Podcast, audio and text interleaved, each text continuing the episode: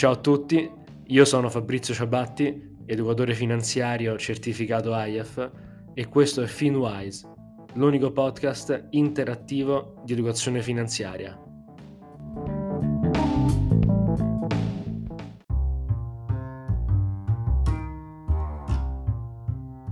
Ciao a tutti, oggi parliamo della duration, un tema abbastanza complesso che però è fondamentale comprendere per riuscire a capire bene il funzionamento dei bond e in particolare la sensibilità di questa asset class alle variazioni di tassi di interesse. Prima di tutto però occorre ricordare che il prezzo dei bond è inversamente correlato al livello di tassi di interesse ed in particolare quindi se i tassi si alzano il prezzo dei bond si riduce, mentre se i tassi si abbassano il prezzo dei bond aumenta. Le motivazioni di questo meccanismo sono da ricercare nella natura stessa dei bond, il cui rendimento è dato nella maggior parte dei casi dalla cedola, che appunto garantiranno nel corso del tempo. Stesso concetto si applica agli zero coupon bond, cioè quelli senza cedola, però con meccanismi un po' diversi. Ma perché accade questo fenomeno? Beh, Prendiamo ad esempio un bond con scadenza a due anni che garantisce un rendimento in linea con i tassi attuali di mercato del 2% all'anno. Questo vuol dire che pagandolo alla pari, e cioè 100, il bond darà una cedola da 2 euro il primo anno e il secondo anno, oltre alla seconda cedola a 2 euro, restituirà anche il capitale, i 100 euro. Cosa accadrebbe però se i tassi il giorno dopo dell'acquisto del bond si alzassero all'improvviso al 3%, e cioè aumentassero di un punto percentuale.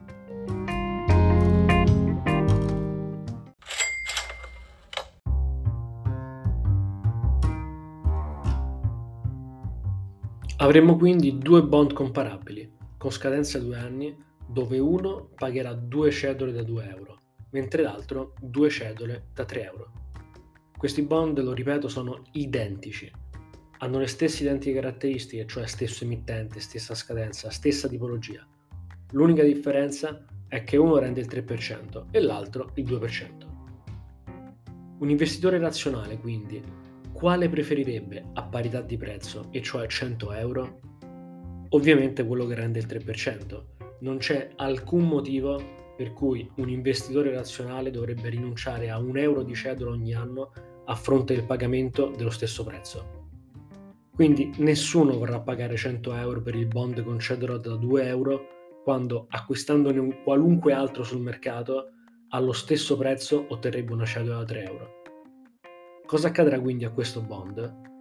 Beh, la cedola non può cambiare perché è stata contrattualizzata ex ante, ma il bond è quotato e quindi cosa cambierà?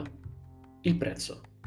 Il prezzo è generato dall'equilibrio che c'è tra domanda e offerta e se in questo caso non c'è domanda perché nessuno vorrà il bond da 2 euro allo stesso prezzo di quello da 3 euro, allora il prezzo non può fare altro che scendere. E fino a quando scenderà? Fino a quando l'operazione di acquisto del bond da 2 euro sarà equivalente a quella dell'acquisto del bond da 3 euro. Quindi se acquistando il bond da 2 euro stiamo rinunciando a 2 euro di cedole nel corso di due anni, perché da una parte ne otterremo 4 e dall'altra ne otterremo 6, il prezzo di quanto si abbasserà circa? Esatto, di circa 2 euro. Questo perché il minor prezzo andrà a compensare i minori introiti garantiti dalle cedole. E se invece la durata del bond fosse stata di 3 anni e non di 2, beh, avremmo avuto da una parte un flusso cedolare di 6 euro, quindi 2 euro per 3 anni, e dall'altra 9 euro, quindi 3 euro per 3 anni. La differenza quindi in questo caso non è più 2 euro, ma 3 euro. Di quanto si abbasserà il prezzo in questo caso? Di 3 euro e non di 2 euro come nel caso del bond da 2 anni. Ma vuoi vedere quindi che la duration c'entra qualcosa?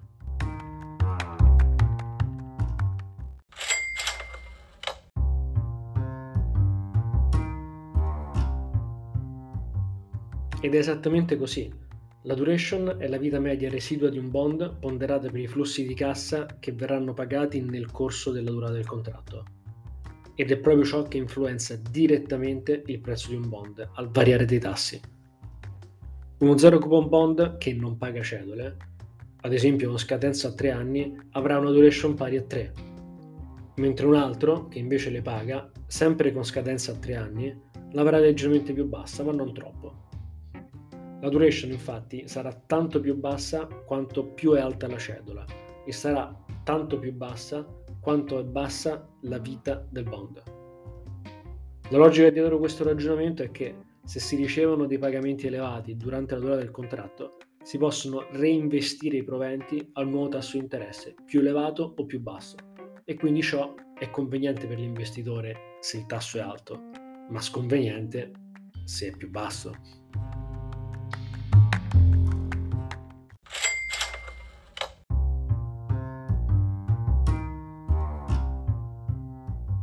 Calcolo della duration non è così complesso, ma è difficile da seguire, quindi vi chiedo particolare attenzione adesso.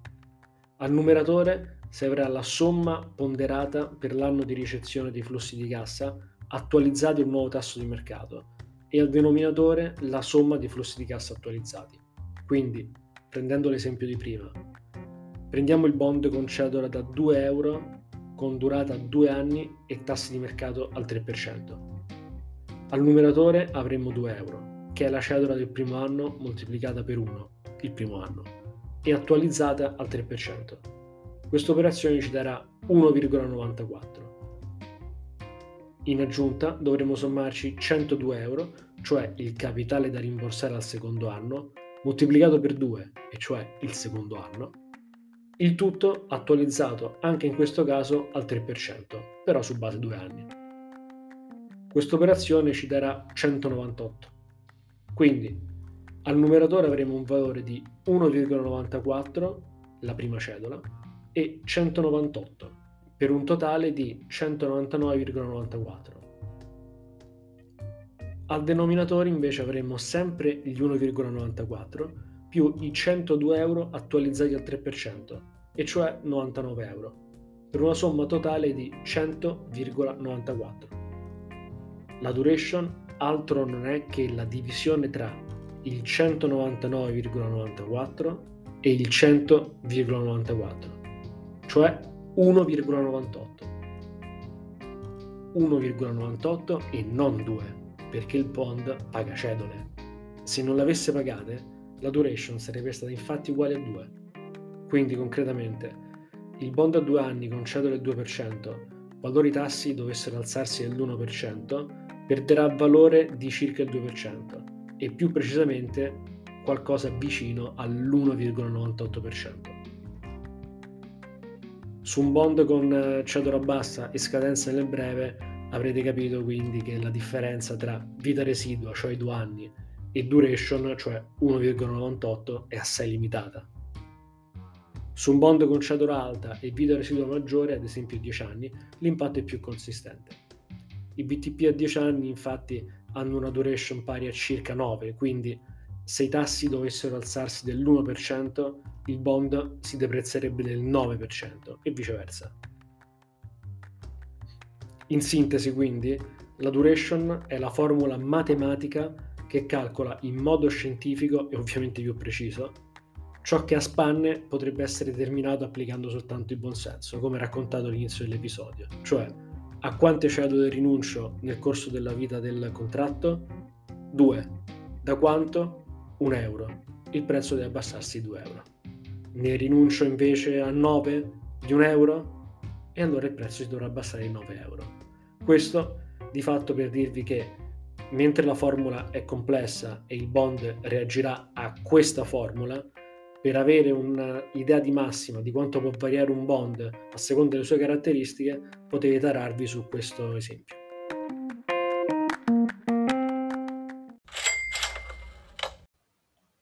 Prima di andare al quiz, eh, fermiamoci un attimo e facciamo un breve recap di quanto detto. Il prezzo dei bond è inversamente correlato alle variazioni dei tassi di interesse. Se si alzano i tassi, il valore dei bond diminuisce e viceversa. Il prezzo dei bond varia in coerenza con la loro duration, che è influenzata dall'ammontare delle cedole, ma soprattutto dalla durata del bond. Tanto più alta la duration, tanto più alto sarà l'impatto sul prezzo del bond al variare dei tassi di mercato. La vita residua del bond è un'approssimazione in eccesso della duration.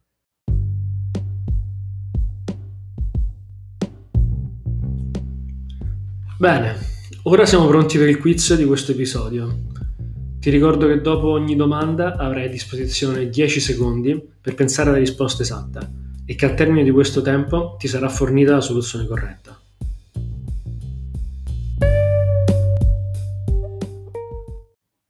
Prima domanda.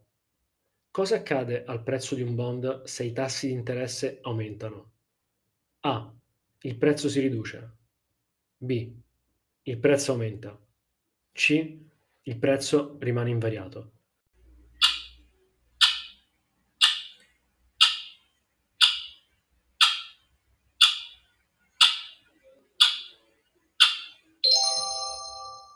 La risposta corretta è la A. Il prezzo dei bond e i tassi di interesse sono inversamente correlati, quindi all'aumentare dei tassi il prezzo del bond diminuisce. Seconda domanda. Se i tassi si riducono dell'1%, Cosa accade ad un bond con duration 9 anni? A. Il prezzo si riduce del 9%. B. Il prezzo aumenta del 9%. C. Il prezzo rimane invariato.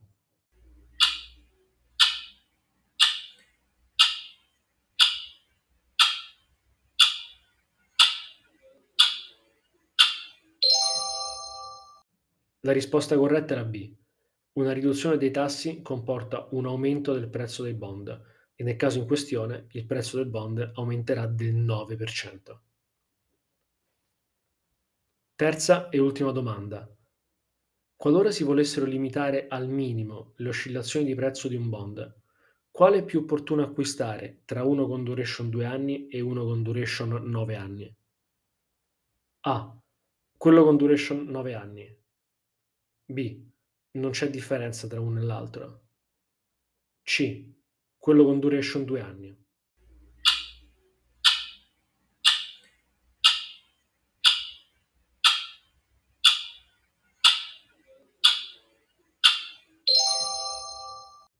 La risposta corretta è la C. Più bassa è la duration, minori saranno le oscillazioni di prezzo al variare dei tassi. Bene, spero tu abbia risposto correttamente a tutte le domande, ma se non ci fossi riuscito puoi sempre riascoltare l'episodio quando vuoi e riprovare. Per oggi è tutto, grazie per l'ascolto e ricorda di seguirmi su Spotify, LinkedIn e sul sito www.smettoquandoposso.it. Ciao e alla prossima puntata.